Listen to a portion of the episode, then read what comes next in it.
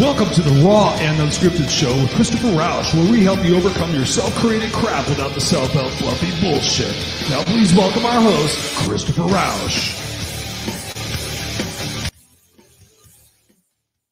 Da-na-na, da-na-na-na-na-na. What's up, ladies and gentlemen? Hey, welcome to the Raw and Unscripted Show with Christopher Roush, your place where I help you overcome your self created crap without the self help fluffy bullshit. What's going on, ladies and gentlemen? It is Tuesday night. It's 7 p.m. You know where you're supposed to be Pacific Standard Time, 7 p.m., 10 p.m. Eastern Standard Time. Why are we on so late? Because we have language. Yes, ladies and gentlemen, there is a little bit of colorful language in the Raw and Unscripted show because why?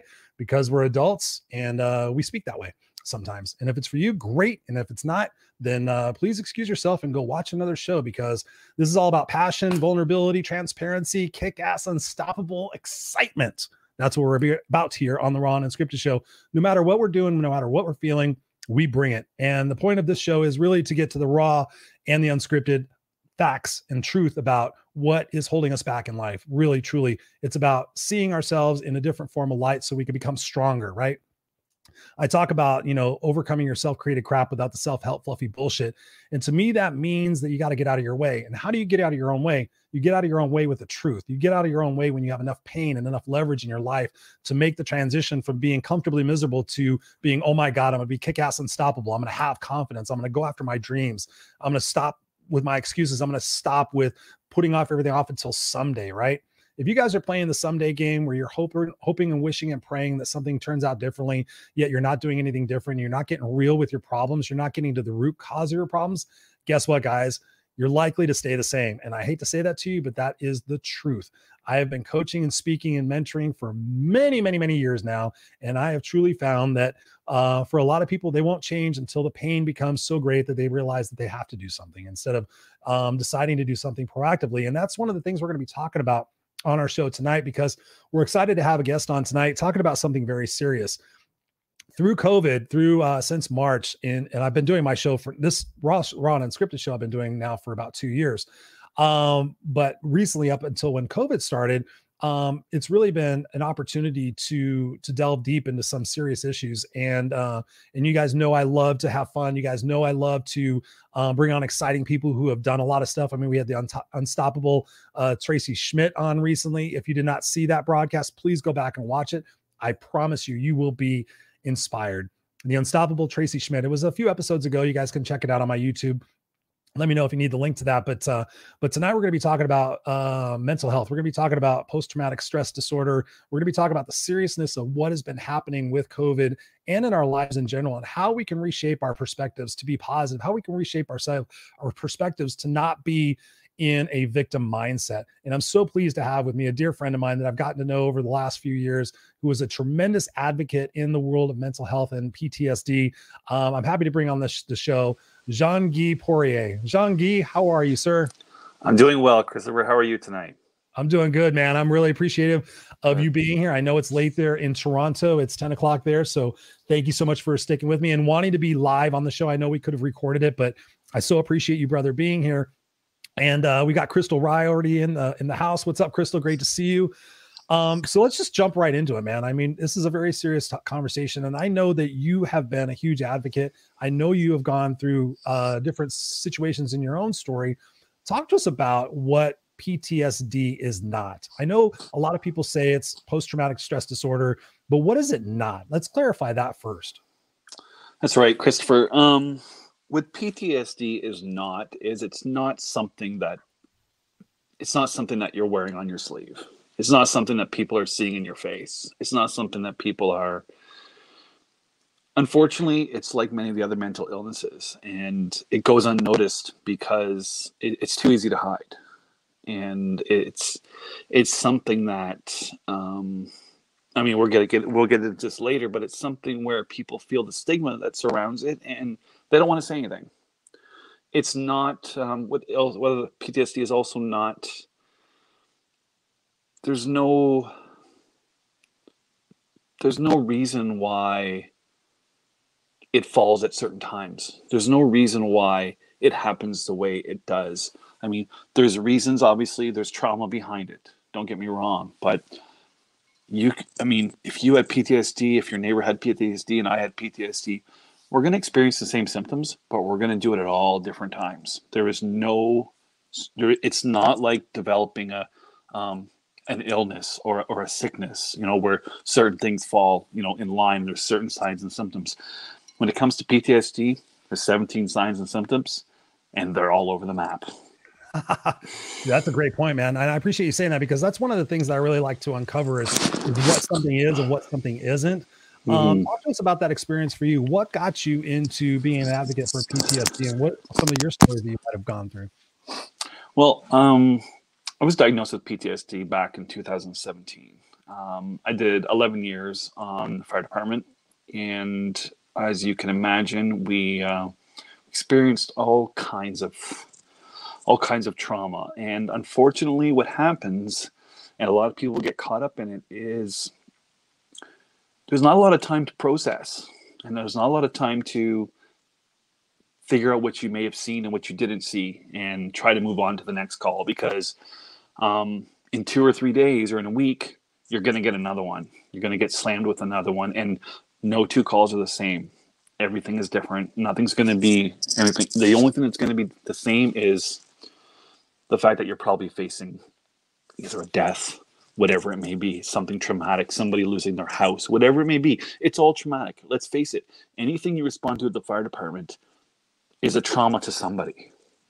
You know, you are going to, you are responding to people on days where they're having probably the worst day of their life, right? And, and you're part of it. Mm-hmm. Um, I always joke around with a lot of guys where, you know, yeah, you get to drive the big red trucks and you get to run the sirens and the lights, but you're not going to birthday parties. You're not going to anniversaries. You're never going to anything that you don't know where you're going. You don't know what you're doing a lot of times. And unfortunately, the trauma catches up with you. And like I said, you put it behind you, you put it behind you, you put it behind you until one day things start changing for you. And that's what happened to me back probably in early 2016. I was what a year before I got diagnosed. And uh, you start noticing some small changes. You start noticing some changes in the way you behave. You start noticing some changes in your memory. Your memory lapses, you know, and you, you know, you look at your. A lot of times, you look at. I looked at my age, and I'm like, well, I mean, I'm just getting older. Whatever, you know. you kind of chalk it up to different things, and then other things start kind of falling apart a little bit slowly. Um, and I think the worst part of it all is there's nothing you can do to at first when you're before you're diagnosed there's nothing you can do to alleviate these symptoms as long as you can take an advil and your headache goes away. Or mm. you know you could you know go get some fresh air and you feel better about something. You don't know what's happening at first. Um, what are some of those symptoms Jean Guy yeah well some of the symptoms i mean like i said the first one the first one that a lot of people notice is is either anger or irritability. Those are kind of two that go hand in hand. And those are ones that people the anger is a big one. People will notice that their behavior changes um, they become irritable they become a little more tense they they react to things a little bit differently than they used to they lose their patience. Um, another big one for me was memory loss. Um, i worked in a field for 15 years prior to being diagnosed um, and uh, i knew everybody's name i knew everybody's phone number for crying out loud. And it, it's very embarrassing when these people start coming to the counter and you don't remember their name. Wow. and, and it's not i mean we can get into all the different signs and symptoms but a couple big ones are the memory loss is a big one anger irritability and then other ones start following suit. Once you start getting into them you, you know you you develop you know the panic attacks or the nightmares maybe or the flashbacks. Um, like i said you you run through them all and it's a uh, it's a tough road to hoe, tough road to hoe, definitely, because um, at first you're you're kind of on your own. Um, you're kind of on your own because you don't want to come out and say anything to anybody right away because you're trying to figure it out for yourself. And to be honest with you, everybody goes through this is you're pretty much denying it at first. And and it's not it's not right, you know. I won't go back now, you know, if I had to go back now, that would be the last thing I would do obviously is is deny it but uh,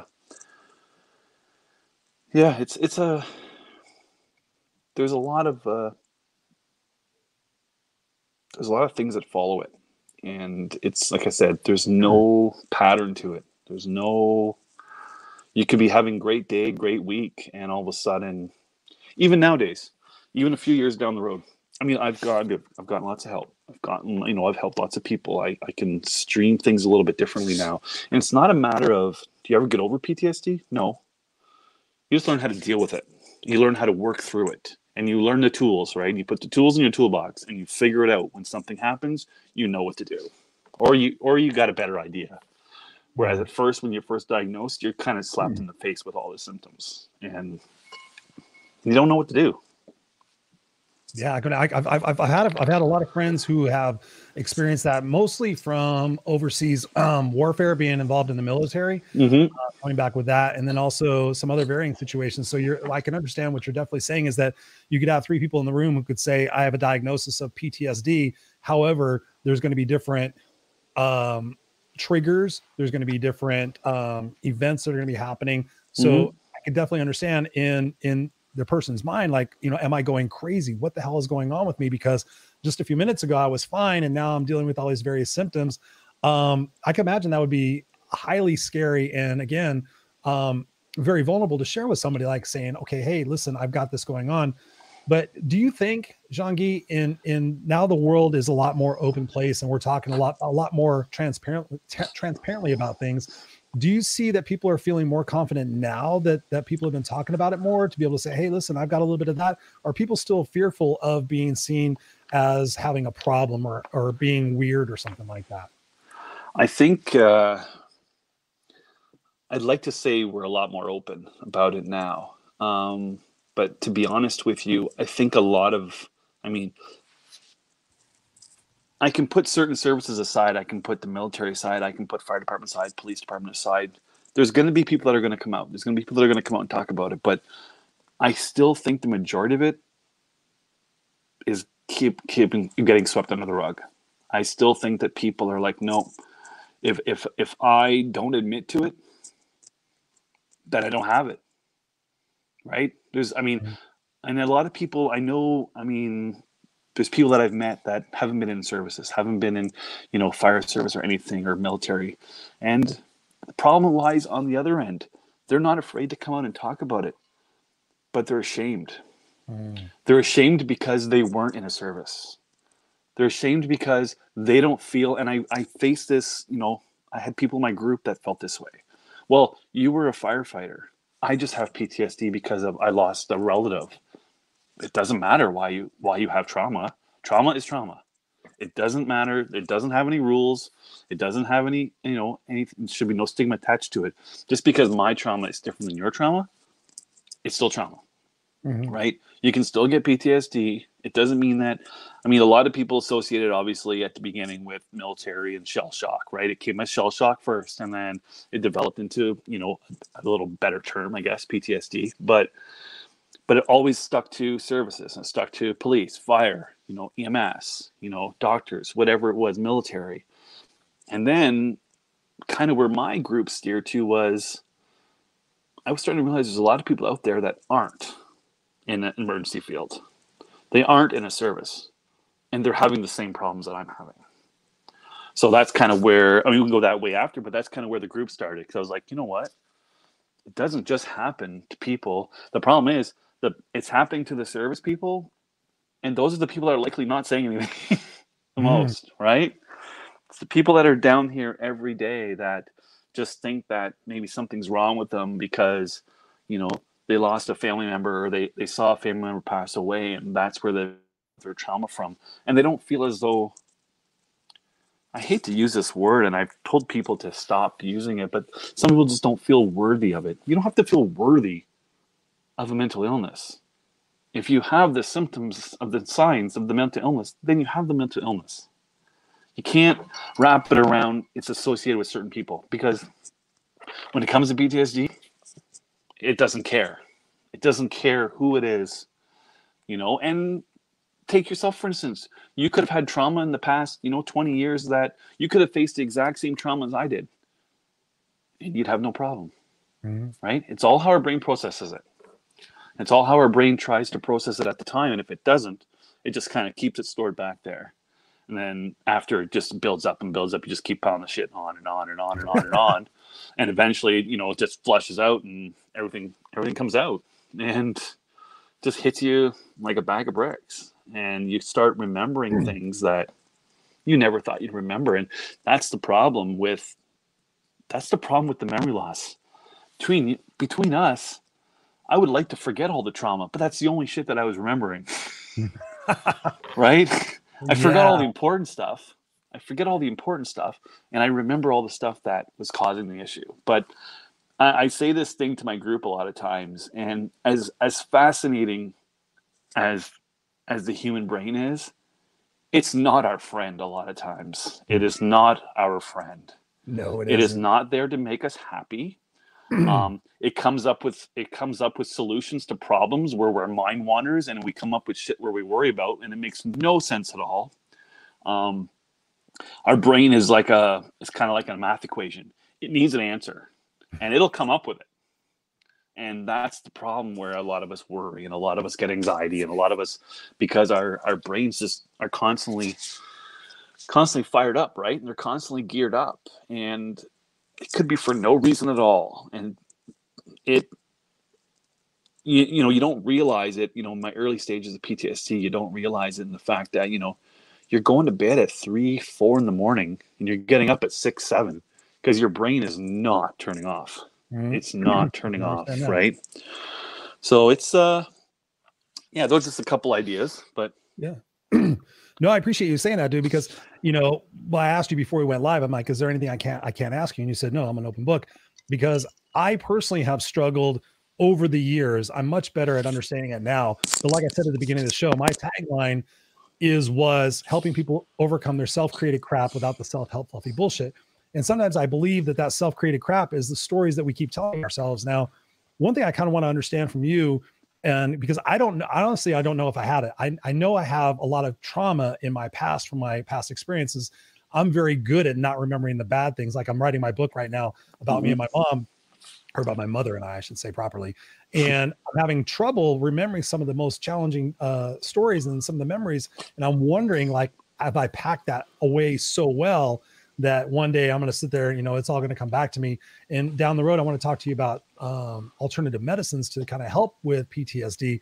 But, you know, like you were saying, you know, the vicious circle, like, okay, I'm feeling this anxiety, I'm feeling weird. And it just, we, we put ourselves in this potential, this potential um, vicious cycle.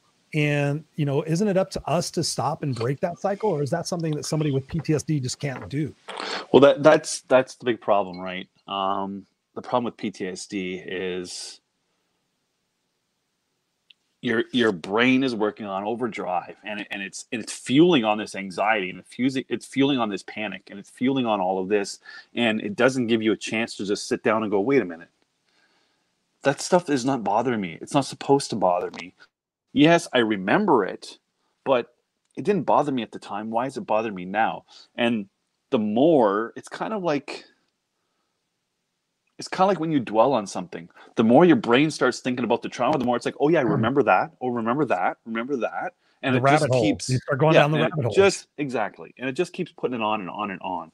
I mean, we go back. I mean, I could say this till I'm blue in the face, but we go back to the point where if we had a switch and we could just turn it off, and and I mean, we likely wouldn't have the issue we do with some of these mental illnesses if we could just turn a switch off for half an hour and go, Okay. I mean, I mean, that's where we get into meditation. That's where we get into, you know, relaxation and breathing techniques and stuff like that, right? And and that works. But between you and I, those, I mean, it's easy to say, okay, Christopher, every day for a half an hour, I need you to meditate. Every day for a half an hour, I need you to do breathing exercises. But but they're hard as fuck. Those are they are a learned behavior. They are not just, oh, I, I'm going to meditate today. It doesn't work like that. That is not how meditation works.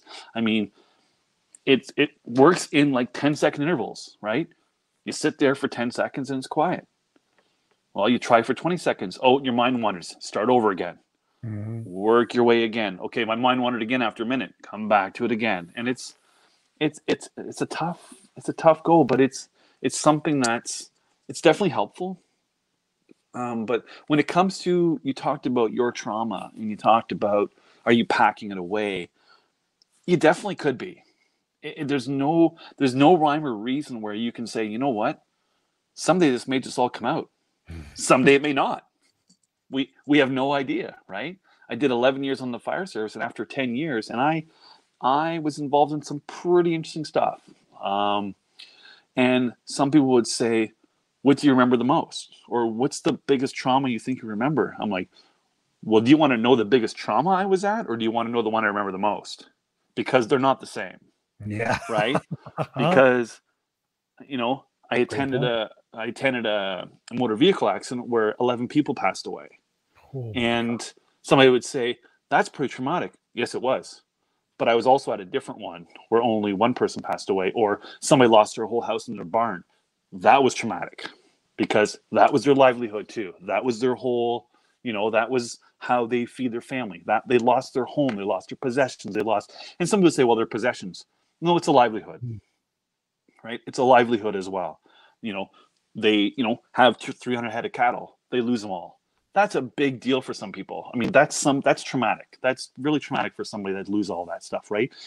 Yes, Mhm. death is definitely traumatic, but unfortunately, when you're involved in some of these services, and you could you could attest to this with some of your friends overseas, probably that you just kind of keep moving your way on, and you just keep kind of okay, you know, take a day or two to kind of get through that one, and you know, keep moving on, right? I mean, the hardest ones probably were, are ones where you know there's families involved, right? Because I had a mm-hmm. young family at the oh, time. Okay. So when there's families involved, there's kids involved, right? But there's no way to say that your trauma is any different than anybody else's, Christopher. There's no way to say that you're having a hard time remembering it. It may be because you packed it away. It may also be because you processed it already, and you just you have no reason to bring it back, or you have Mhm. no reason to remember it right now. You know, and that's kind of the brain's way of protecting you at the same time, right? And a lot of the memory loss we go back to the memory loss and the memory loss happens for for one reason this is the only time your brain's trying to protect you so write it down what what your brain's trying to do is it's trying to block the receptors. It's trying to block the memory receptors. So you don't remember the bad stuff right? But unfortunately it doesn't your brain doesn't know trauma from from the day you you know you you know you had 100 balloons at your birthday party. It doesn't know the difference. So it just starts taking memories and it just starts blocking them Mm. right? It doesn't know bad from good good from bad bad from good. It just knows memories. This is the memory section and it blocks it right so that's when people start remembering names they start they stop remembering birthdays they stop remembering phone numbers stuff they always knew because it's not that they just don't remember anymore or they don't care it's because their brain at this point is trying to protect them Mm. and like I said, this is the only time your brain is trying to help you, I believe. I'm a firm believer that this thing is not our friend. I've Yeah, I learned that over the years. I mean, I, w- I would agree with you, and I would also disagree at the same time because I it, it is it is what we make it to be, Mhm. and I, I- I definitely understand because my brain has not been my best friend most of my life, but through very very committed, dedicated work both with psychiatrists, sociologists, therapists, coaches, you name it. I have really worked very hard to, un- like you said, unpack my bags and make sure that I'm good. Um, so I so I look at it. I look at it as a sense of responsibility, and I have found people on all sorts of the spectrum with PTSD. I found the people that have been through major major stuff and they're like yes i've been diagnosed with it but this is how i process and this is why i choose to do it and this is my regimen for for tackling it i know when i have a trigger i know i do these 17 things and they have a list and they know they go to it and they do it and it gets them out of it whereas and those, those same people will say you know the other people piss me off and they're just like oh my god i'm having an episode again. I don't know what to do. Somebody please help me. And i've had these people tell me this and i'm like okay it's odd for somebody with ptsd to tell me that some of the people with ptsd are not doing their responsibility, taking their role as far as becoming healthier and stronger. What do you say to that? Do you do you do you do you understand that? Do you see that? Is there a reason in that, or is I- it just a separate I thing? see that. Um, and, and that's a tough one to, to talk about because I'm all about trying to, obviously, we're here to try to help people, right? And we're here to, but we both know that when it comes to coaching, when it comes to helping people, when it comes to peer support, not everybody wants to be helped right? And i've Mhm. come to the realization and there's going to be people out there that are probably going to turn this off right now and and, I, and, I'm, and i do apologize but some people just get stuck. I think some people get stuck and they get comfortable. We're humans. We like comfort. We like to be comfortable right? But you and i both know if i sit on the couch every day and complain about what's wrong with me nothing is going to change. Nothing is going to change right if you mm. want to have different mm. results you must do different things right? You can't do the same thing and expect different results. It does not happen that way. So for the people that that i try to help for the people that say well that's not going to work that's not going to work or i tried that for a couple days i'm sorry i've been working on it for three years and i don't have it nailed down yet right? So it's a matter of trying but i've come to a realization and i give it my all but you, there's a point whenever you have to say i don't know if i can help them. I don't know if i mm. can. Oh, right? yeah. because you and i both know you have to want to help yourself. You have to want it. Right? And i could have done the same thing. I could have stayed in my basement and you know stayed on my couch and ate bags of potato chips all day and watched netflix and just said you know what? Ptsd's got me. Whatever. I'll just stay like this for a while why i mean i'm sorry this is a topic where it kind of it kind of frustrates me at the same time because if you're complaining about it and you want to change it i can't make you change it. I can't do that right? Only you can change Mm. it Yeah. right? And it's tough because it takes a lot of work.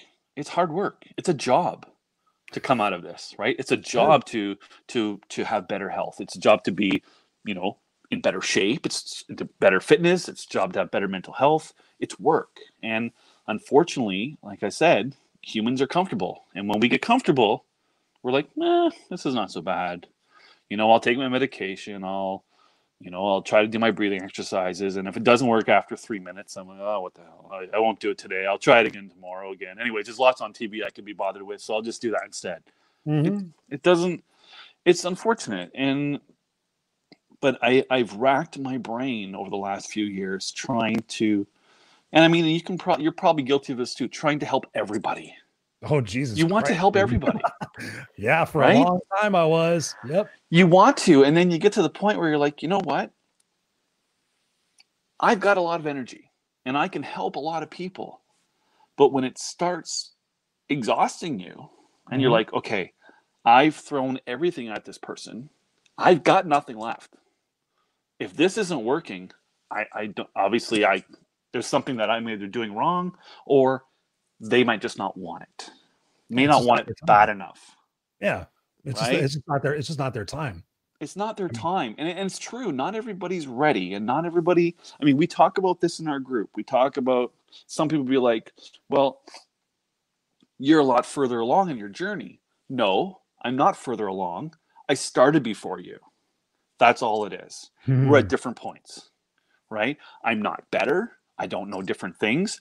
I have different tools because i'm further along right? I mean it comes down to this one um, story that i tell my group and i've told people at you know at speeches and stuff like that where the the guy falls in the hole right? And he's got his arm lifting up in the air and first guy walks by and he looks down he's like I can't help you man. I'm sorry. I don't know what to do. I've never been in there before. I can't help you. So he walks by and another person walks by and does the same thing. And finally this the last guy walks by and he jumps down in the hole. The guy goes what are you doing down here? We can't get out of here. I don't know what to do. I'm stuck in this hole. He's like i've been here before. I can show you how to do this. Mhm. right? Jump in Right. give the person a hand. I mean we throw everything we got at people to try to help them but there's a point when you have to pull back and go you know what? I need some of that energy too right? I Mhm. need to i need to stay fueled right? And it kind of goes to where i mean when we talk about what i've been doing with my page it kind of goes to where i'm at with my break right? Mhm. there's time for refueling. There's time for re-energizing. There's time to kind of put everything aside for a little while and just kind of because i mean we're no good when we don't have the fuel we're no good when we don't have the energy right Oh, we can't help anybody else if we're at a point where we're incapacitated right? That is that is So- such a great point, dude. That's such a great point. I just want to pause here for a second. Yeah. Um, thank you again for being on and, and talking about this very, very important uh, subject and and allowing me to ask the the questions that um, you know some people like might feel uncomfortable about because I appreciate that about you. I definitely do. Mhm. So what's up, Crystal? Good to see you, Laura. Hello, good to see you here. Uh, Chris is saying hi, Gene. We got Christina Finch in the house. What's up? good see you, Larry Schneider. Hi guys, what's up, Larry? Kick-ass Larry. Teresa says head injuries, a lot of the same patterns. I think you understand that one definitely. Um, Mhm. yeah, I mean, definitely you have that. Um, uh, Christina says anxiety right now out of the blue. That's because we're talking about anxiety. Hey, hey, don't you love it when people say stop it? Just give it up. Don't you, just let it go. You know, I, Yeah. I've heard so many people sit there and say, well, just stop doing it. It's just like, yeah, right. Yeah, Uh, exactly. Christina says, Christina says, good job, boys. Thank you. I love being called boys. Uh, nice show. She also said, I did 18 years of PSW work. Oh, what's PSW? Personal support worker. Personal support worker. Oh, nice. Yeah. So helping people in their home, um, assisting with, I mean, helping them with their daily activities because they're not able to as well. Yeah. Uh-huh. Yeah. Um, Robert Broker in the house. My brother took that the wrong way after I offered my opinion of him hooking up and moving in with someone with three kids in a pool less than three weeks as a new bachelor. Yeah. I mean, it's uh it's crazy. Marlene says it could be that it is not a good match. Absolutely. Mm-hmm. My brother from another mother, Scott Goyette in the house says jump into it. That's Jump right. into your health, jump into your future, jump into the possibility, jump into the unfiltered experience. Oh, Scott's in there saying this. Um, Marlene, thank you so much for being here. Thank you guys all so much for being here. Uh, the best thing to do then is to inventory the conversations and the attitudes and the proper boundaries. That's right. Yes, I mean when I when I think about what you're saying, and thank you guys all for being here. Of course, ask us questions, ask Jean Guy um, questions. Um, but when I think about it, I think about I, I try to categorize things in in in simple terms, and I think about you heard me say it: the victims or the victors. That's right. And I say the victims, you know, because I believe that that is really a choice. You Yeah. can be, of course, people are victims of situations, victim of fire, victim of rape, victim of child abuse, victim of whatever you want to say. But for me, in my journey in healing myself and working with so many people, not being a medical by any stretch, um, the people that I've found that are the victims, honestly, and I don't care if anybody turns it off, are the ones that are choosing to be victims. They're choosing to sit in their their mire. They're choosing to say, "Oh yeah, that didn't work," without going, "You know what? Let me give it my best. Let me really try. Let me go out there and see what else I could possibly do." That when I was when I was when I got diagnosed with ADHD, and I've had a lot of issues with it, and and and some people would call it a mental illness, and I was like, "It's not a mental illness. You know, it's just that my brain is just like this, and I just can't stop it." And you know, I, I sat there and I went through and I started researching all the different opportunities. I started going to therapists. I started doing exercises. I started taking medications, um, trying them out. I started doing all these different practices. Like, what do successful people with ADHD do? And I learned different tactics and strategies so that I'm not as bad as I normally would be. So I look at that as that I'm a victim of a situation, but I'm not a victim of my choice to get out of that situation. And my question to you, um, because and I want to talk about the the support group you do, um, the truth behind the smile. Um, where what makes the difference between somebody who has a diagnosis and chooses to do something different and get out of their own way and still be a, a healthy member of society versus the people who don't? What do you have you found that there's a correlation um, between you know the way their parents were? Have you seen some sort of some sort of correlation where people identify with it and they get out of their own way, and people just sit there and go, "Oh yeah, I've got that." You know what I'm saying? No, I don't. I don't. I haven't found a correlation, um, but I think it's. Uh, I honestly think it's a learned behavior. I think what it is is it, learned helplessness? Is it learned helplessness? I believe so. Okay. Exactly. Is if if it wasn't PTSD, um, maybe that person's been through 15 jobs as well. Maybe they've. I mean, it could be lack motivation. It could be lack determination. It could be lack. Um, um, Confidence. Confidence. It could be a bunch of things, right? There's so many things that convolute our minds where we're like that make us think that we can't do things, right? And that's where the whole mind over matter comes in. And that's where the whole train your brain, right? Train your brain to you're in charge of this, right? Yeah, I could sit here and be a victim of this, or I could start a fucking PTSD support group and I could do something about it, right? That's the difference. I Mhm. tell my group, I'm not saying everybody go out and start a support group because it's not the easiest thing to get going. But what I'm saying is do something different, right? So you have PTSD, okay, fine. Change something you're doing, right? Well, I have I, I'm on medication all the time. You know, it makes me sleepy. Okay, fine.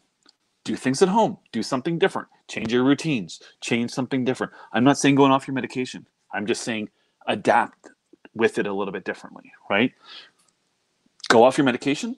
No, not unless it's directed by the doctor, right? Is there other opportunities? Is there other things you can do? Sure. If you're sleepy, I mean, for myself, the first few months after being diagnosed, I kept working.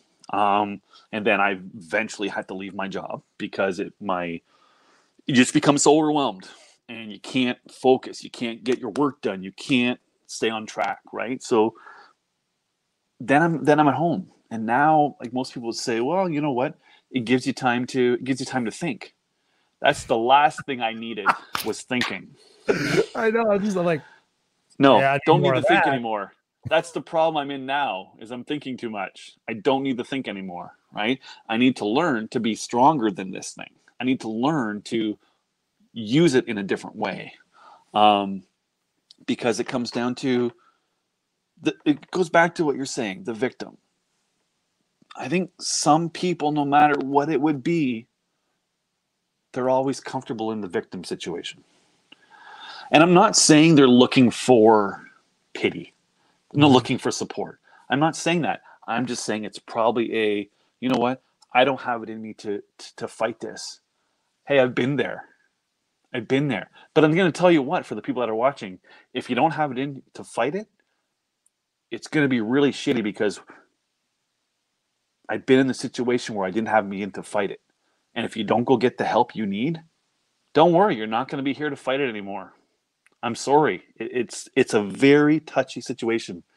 But when you get to the point where you're at the bottom, and I've been there a couple times, but Mhm. that's when people need to step up. And that's when people need to use the last ditch effort they have and get into the doctor, get into the hospital, get in somewhere. Because, I mean, for myself, that was where the truth behind a smile was created. It was created from my mental health fucking room in the hospital. That's where mm. it started. I had a sheet of ideas all jotted down.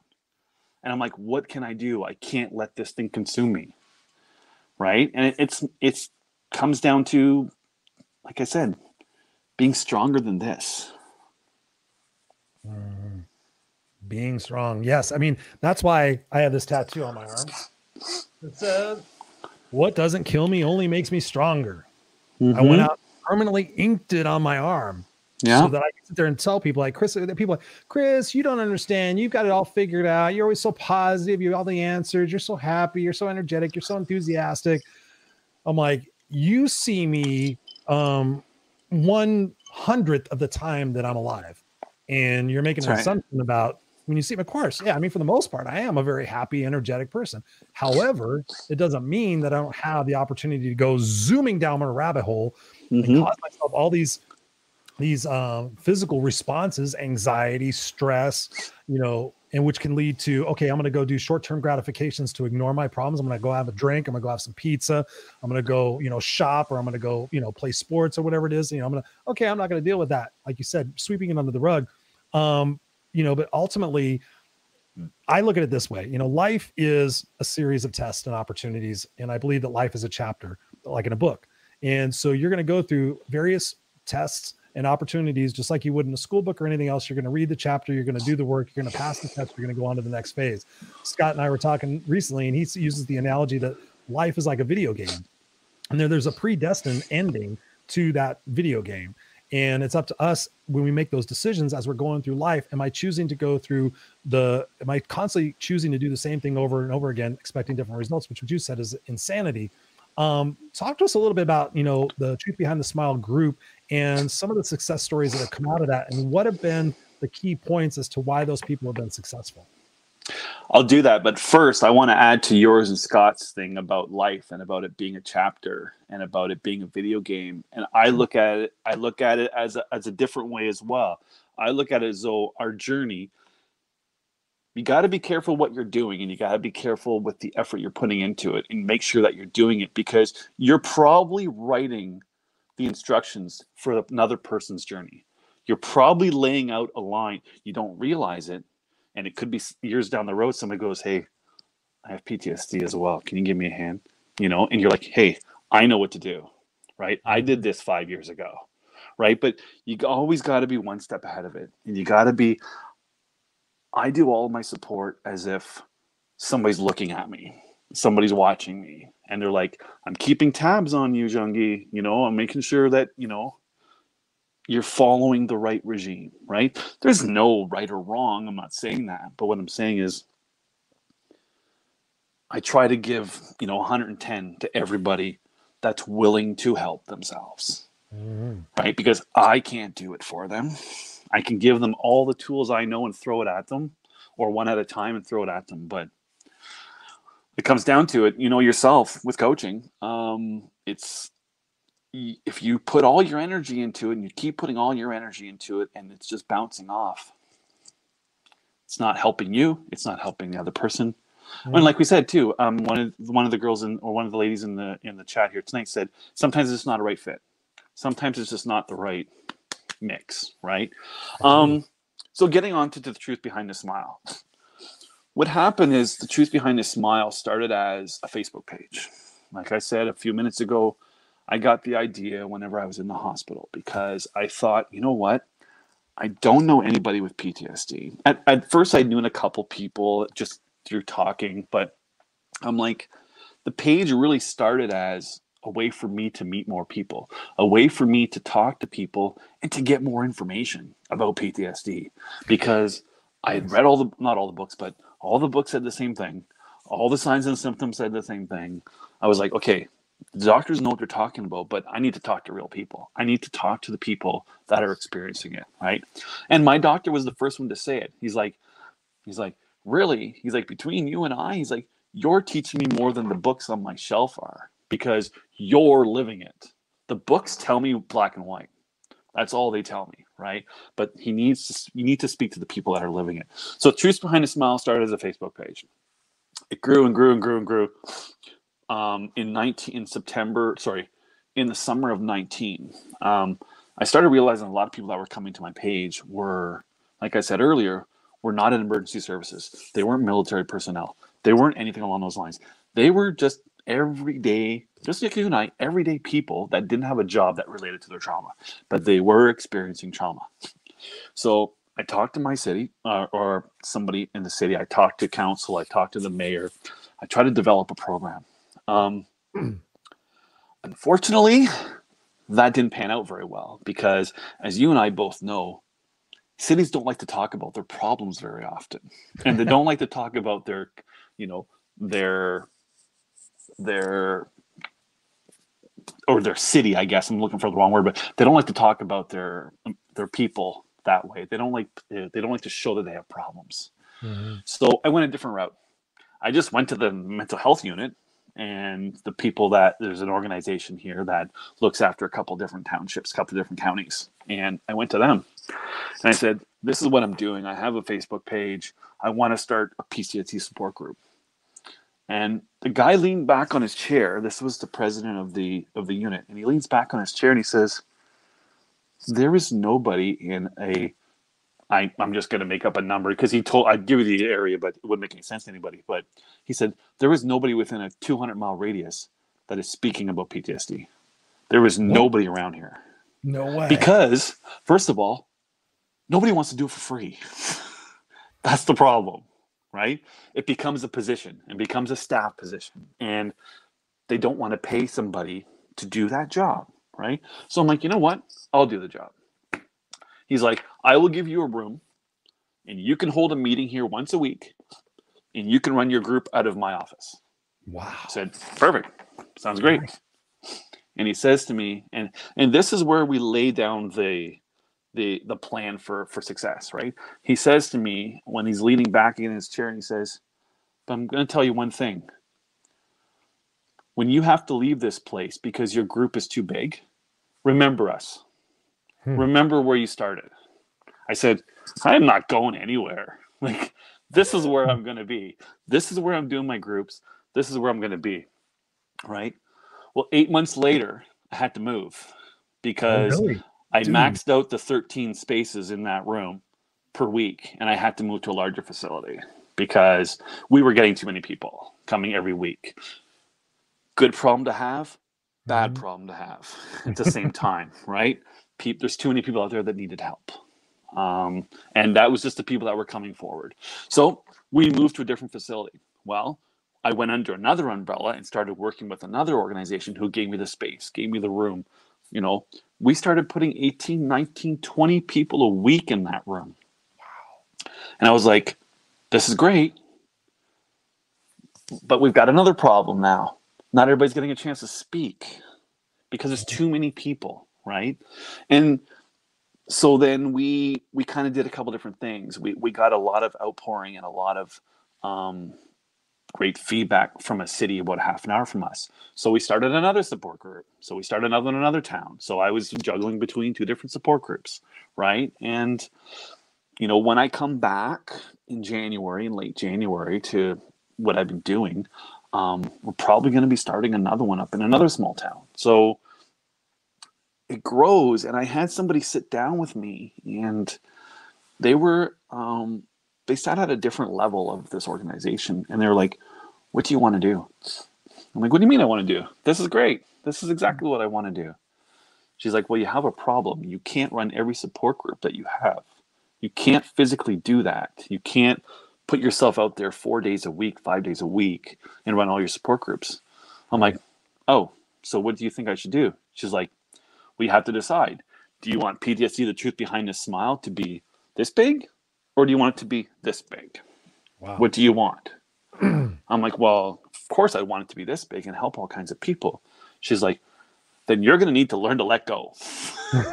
That's great advice. I'm like, that was the hardest advice to take to let mm-hmm. somebody else. And I mean, I've done it with my page, you know, let other people kind of take the reins, let other people kind of guide. And I've got great people in place right now since I'm off, right? I got good people. That between you and I is probably the hardest thing I've ever had. One of the hardest things I've ever had to do because you know yourself, this is your baby, right? This is Mhm. your thing. And, and to let other people kind of help you steer it. But as this one person told me, they said, you either let other people help you or you stay the way you are for the rest of your life. This is the way your group is going to be. This is going to be it. So you Mhm. either become a wings of change kind of support group or a, you know, uh, an AA for PTSD or whatever you want it to be, right? Or you just have a group in Stratford and that's all you're ever going to do. Mm. Right? So so my Mm. idea, yes, is to is to expand it and to keep going and to put people in those places that I can just give them the tools that I mean that I know the things that I do, right? And let them do the same things. I mean, obviously there's some some teaching behind it, there's some coaching behind it. Um, but this is just stuff that I learned as well. If I can learn it, other people can learn it as well, right? So that's kind of where the truth behind the smile went. Obviously, we've done some other things. The truth behind the smile has kind of taken me to, you know, podcasts such as yours. I've done other podcasts in mental health down in the U.S. I mean, I've um, done. I've got a really awesome somebody. Uh, my first newspaper article was a half a page.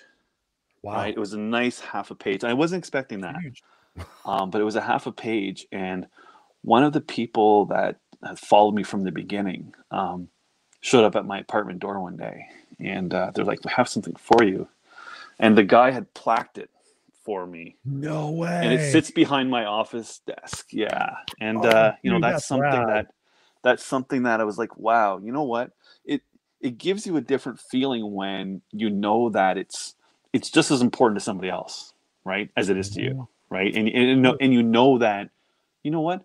I think i do touch people once in a while right? You know you you you do this job right or you do the advocacy and, and you talk to people and you talk to all kinds of people and you do the podcasts and the radio shows or whatever and you're like you tell the same story right? You tell talk about the same tools, you do the same thing, and you're like, oh, you know, this is just what I do, right? And then once in a while, somebody knocks on your door and hands you something, Mhm. and you're like,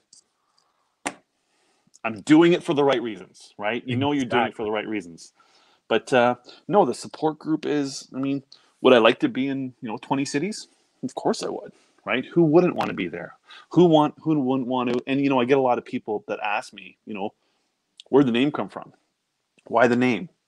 You know, or where'd you take it from? Whose name is that? Why'd you use that slogan? Really? And, and I'm like, it just Tell came to me, right? It just came to me. You know, I'm sitting there and I'm like, the truth behind the smile. Because with PTSD, I love it. you're I fake as fuck, right? You're, this is it. Not for me, Mhm. but obviously, but this is it. You can hide so much, right? And what we get down to is, yeah, the truth behind the smile. But behind the fake smile, what is going on? I think and that's what we good. focus on right and that's kind of where it's kind of where the name came from and the name came to me obviously in the same places where the page came but yeah it's all it's all happening for a reason. I mean, it's all it's all part of your story. It's all part of your journey. It's all Mhm. part of what you're supposed to be here advocating. Just like me, just like all Yep. we all have messages and purposes that we're supposed to be here advocating and learning and, and teaching and sharing. That's why I put that tattoo on my head. I'm like, okay, I can't I can't go be I can't go back and be a victim. I can't go back and be I because otherwise, you know, I have the belief that I'm going to come back in the next lifetime and have to learn these lessons anyway. So for me, it's about just that constant progression. That's why when people sit there and say, you know, Chris, you talk about being unstoppable. What does that mean? I'm like unstoppable is super easy. It's just don't stop. You have to keep right. going no matter what it is. You're gonna get through it. The bad days, the bad weeks do not mean a bad life. A bad No. year does not mean a bad life. Two years ago, I had two years where I was like, people probably wouldn't recognize me. My attitude was bad, but even I knew at that time. I took a break from coaching. I didn't coach because I can't do that if I'm not being congruent. And Mm. I was just like, wow, I'm so thankful that I'm going through this shit because I'm going to figure it out. I know I'm going to figure it out. And when I figure it out, I'm going to go help other people go through that same stuff. Like leaving my corporate career last year, I've had more people reach out to me like, Chris, I want to do that. How do I do that? I'm like, let's do it. Let's figure it out. Um, I want to touch. I want to touch on something really quick because I want to respect everybody's time. I know you're in you're in Canada. What I, and I did a little did a little bit of research on this, and I'm very keen on your perspective on this. Psilocybin has been shown in very effective in a single dose for not curing PTSD, but I guess really shifting the body's chemistry and the mind's perspective on trauma. What is your what is your knowledge of that? Do you have any knowledge of, of that of the studies that are going on right now? Very effective. I have some i've been doing some reading on it obviously while i've been off. Um my kind of like kind of like legalizing cannabis kind of like medication kind of like everything else. If it works for you go ahead. Do what works for you right? My problem is and this falls in line with obviously the medication and um, i used some other methods for a while just to kind of put myself away right? Just to kind of try to forget and try to get through the day right? Because like we said when your brain's functioning on you know 200% you there's not a lot you can do. You are so mentally drained when you feel this way. But a lot of these things my my my opinion on what you talked about and using these different tools i guess or these different methods. I'm afraid that it's only temporarily tricking us. Hmm. it's only temporarily it's it's not, it helps you get through the day just like the medication. It helps you get through but unfortunately you need to use that in conjunction with other methods. You need to go to a counselor. You need to see the doctor. You need you can't sit there and get high every day and think it's going to stop because that's that's the part that bothers me and a lot of people get stuck with well i need my cannabis Mhm. okay do you need that much do you really need it or are you just used to it now and that's what's getting you through every day Mhm. right? Because believe you me, I used the stuff as well years back. I was using it to kind of cope, but I got to the point where I was like, it's too easy. This is too easy, right? I need to do the work. I Mhm. need to still do the work. And that's what I'm afraid of is take the medicine, do do whatever it takes to get you through the day. But all of these things come at it. Some of them come at a price, but all of these things come as it's just one thing in your toolbox. You need to add the other three or four as well to make it to make it work. Mhm. I'm not I a mean, big I'm not a big believer in the medication side of it either, only Mhm. because Me neither. it doesn't it only helps it only gets you through the day. That's all it's designed to do. It doesn't help you. not the cause. That's right? right. I mean, that's, Right, that's and- always my problem with medication. And I'm sorry, it, it just treats the symptom and people get caught up and they're like, well, I, I need my medication. You're right, you probably do. But the Mhm. medication isn't going to fix the PTSD. It's not going to help it at all. Yeah. It's going to help you stay at a level where you're focused so that you can work on it. Absolutely. Wow, Jean-Guy, I we could sit here and talk for probably another two hours on this subject. I mean, I, you know how much I love mental health and issues and helping Mhm. people.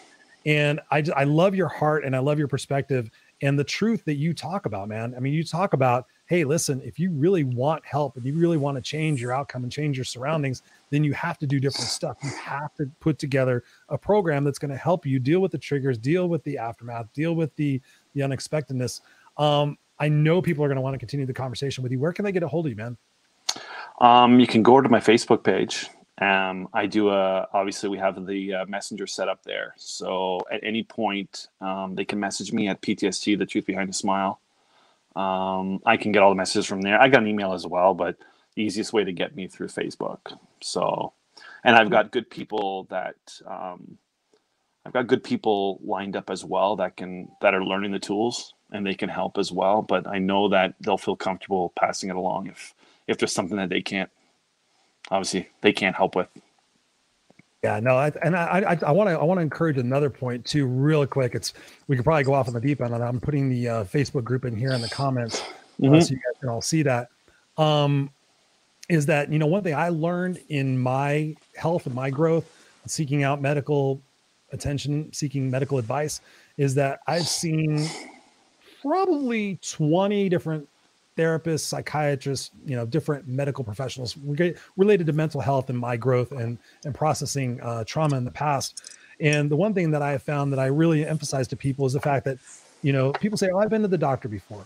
Okay, how many doctors you go? I went to two. Well, sometimes you may need to go to six different doctors. I mean, I used to go to therapists and I'd be, I'd walk out of there helping them.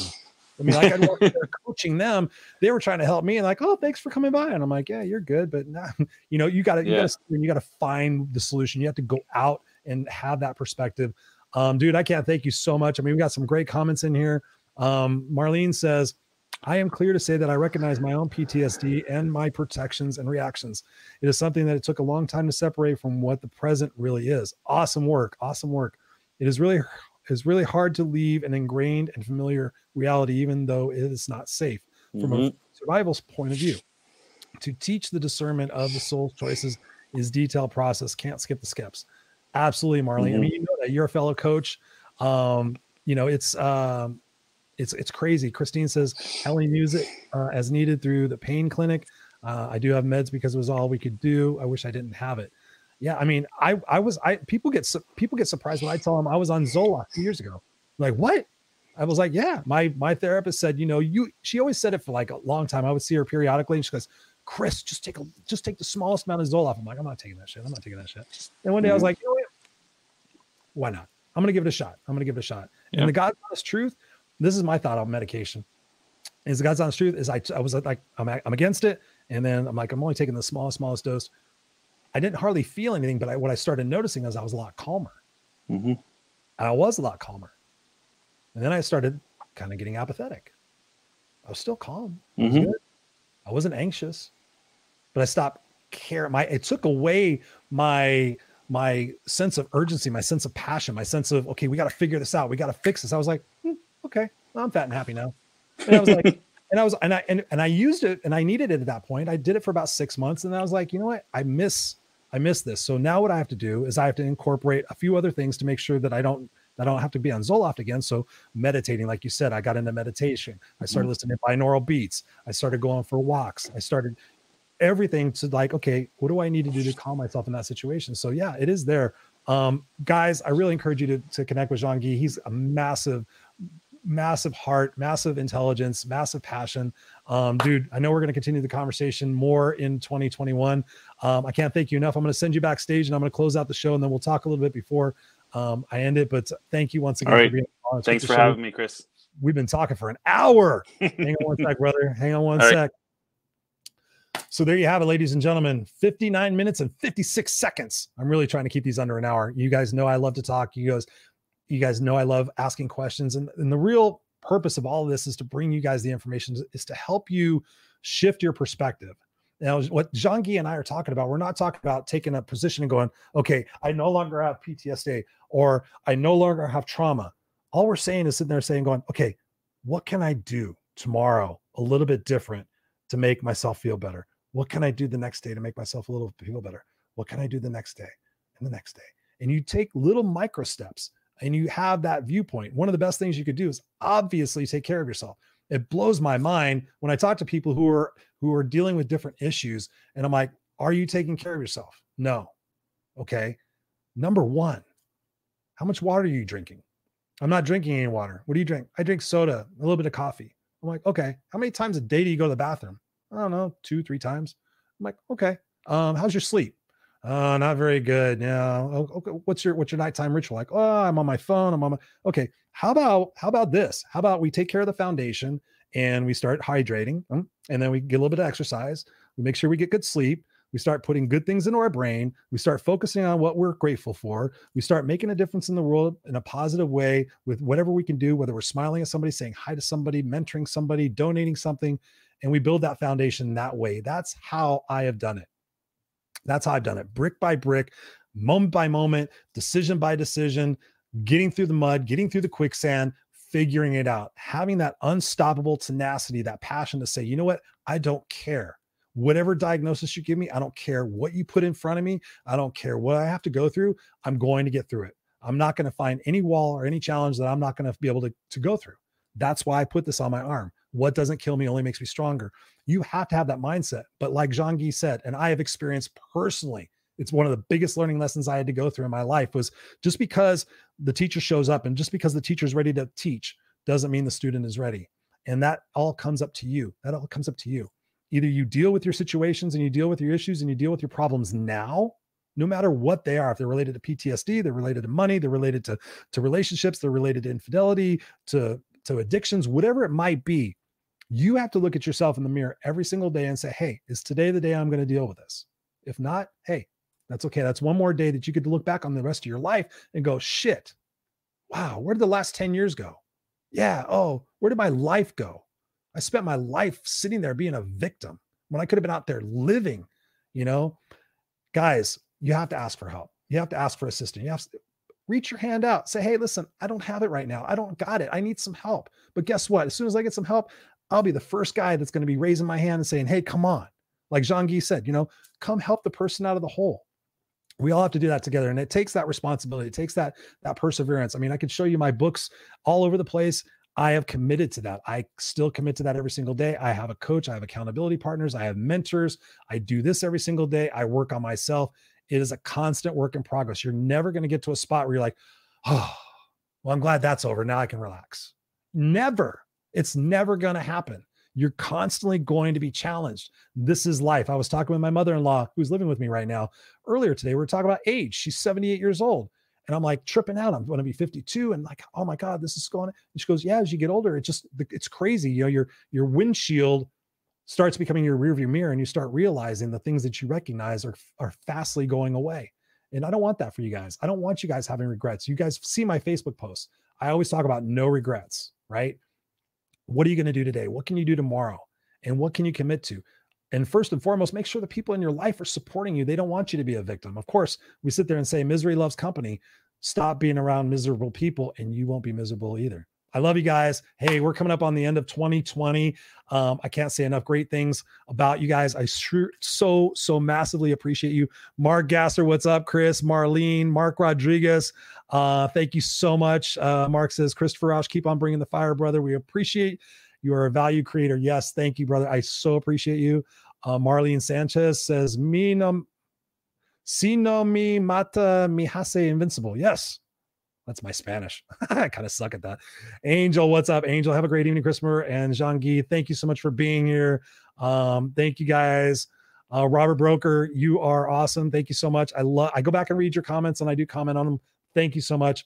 Um, and stay. Uh, hey, stay kick ass look at 2021 as an opportunity for you to bust out. Look at 2021 for an opportunity for you to break old habits and old cycles. That starts with a decision. That starts with a commitment. That starts with an investment in the fact that you're going to do things differently. Start tomorrow. Don't wait until January 1st or January 3rd. Start tomorrow on investing in yourself and being yourself. And if you need any help, of course, you guys know what I do. I'm the no excuses coach. I got group programs, I got singular programs, I got all sorts of stuff. If and when you're ready, that's what I offer you guys. All right. I love you guys. Stay kick ass, stay classy. Have a Merry Christmas. Have a Happy New Year. I'm still going to be here next week. Um, next week, where are we at? So today is the 22nd. So the 29th. Um, yeah. Tell me what you want me to do on the 29th. What kind of show do you want me to do? Um, do you want me to have a guest? Do you just want me to? I'd love to have all you guys on here. That would be fun. But, anyways, I got to run. I love you guys. Stay unstoppable